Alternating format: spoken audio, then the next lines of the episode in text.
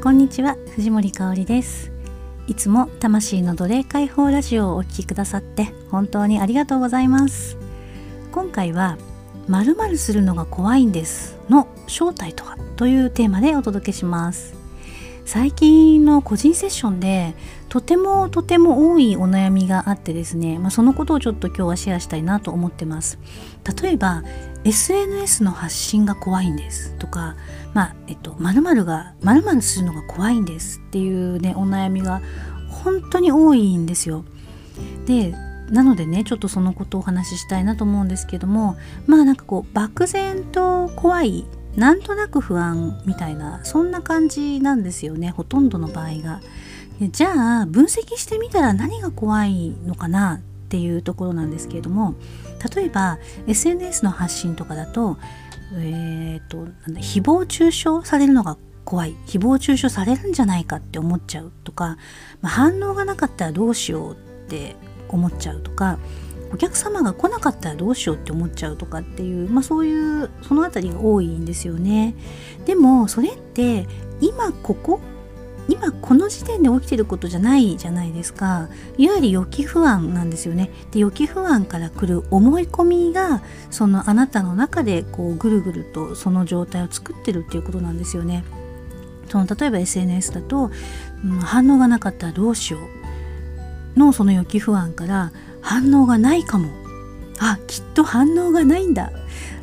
そうだそうだそうだ。反応がないに違いないみたいな。もう勝手にね人の想像力ってほんと無限大なんですよね。あのそういう流れになっていくんですよ。っていうかあの私これ超得意で。すごい勝手にそうだそうだそうに違いないみたいなあの間違った思い込みをたくさんして生きてきました。違う方向にね使いたいですよねこれね。でその今ここで起きてることじゃないということはもうこういうのってやってみないとわからないんですよね、まあ、ただそのでもやってみるのが怖いんです。で、まあ、そう思う気持ちもとてもよくわかります。でねそのやったことがないことっていうのは怖くて当たり前なんですよね。でそれって人としてのその本能であり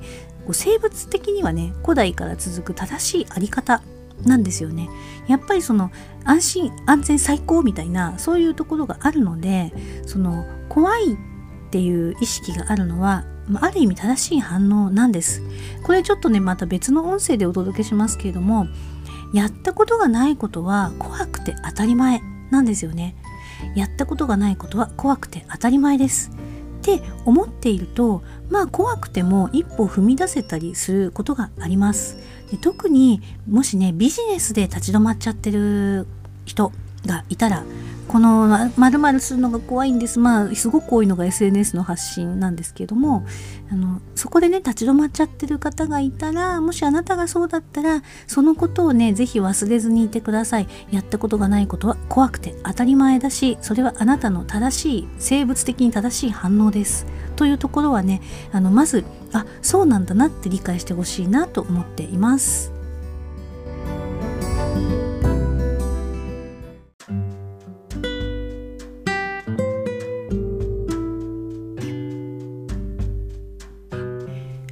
回も最後まで聞いてくださって本当にありがとうございました。このチャンネルでは魂の奴隷化から解放され見えない世界軸から卒業して人生を自分の力でデザインしていくための様々な秘訣をお届けしています。少しでも心に響くことがあったならチャンネルのフォローやいいねをしていただけるととっても嬉しいです。またあなたの思いをぜひコメント欄でお聞かせくださいね。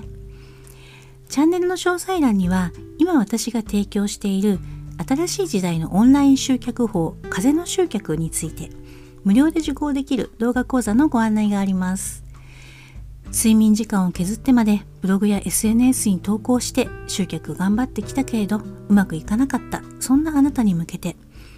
風の時代とともに集客も自分らしく軽やかにそして自分の人生の幸せを最優先に真実の魂の波動で生きるためのヒントをお届けしています。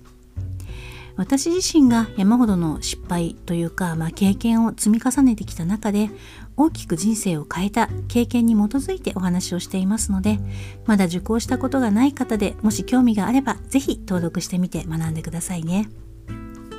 また私のことを知っていただける2分ほどで簡単に読める短いプロフィールのリンクも貼っています。私自身がもうずっと見えない世界に頼りきったこう超他人軸で巨大な迷路にはまっていたんですけれどもこのインターネットを通じた出会いで人生が大きく変わりました。このラジオを通じて人生が変わる出会いが起こればとっても素敵だしそれは本当にね奇跡だと思うし今日のこのご縁がもしあなたの人生を変える小さなきっかけになったらとっても嬉しいなと思っています。ではまた次の配信でお会いしましょう。今日もどんな時も香り最高。これねいつも言ってるんですけどぜひあなたのお名前でつぶやいてみてくださいね。ありがとうございます。心からの愛と感謝と美しき響きを込めて藤森かおりでした。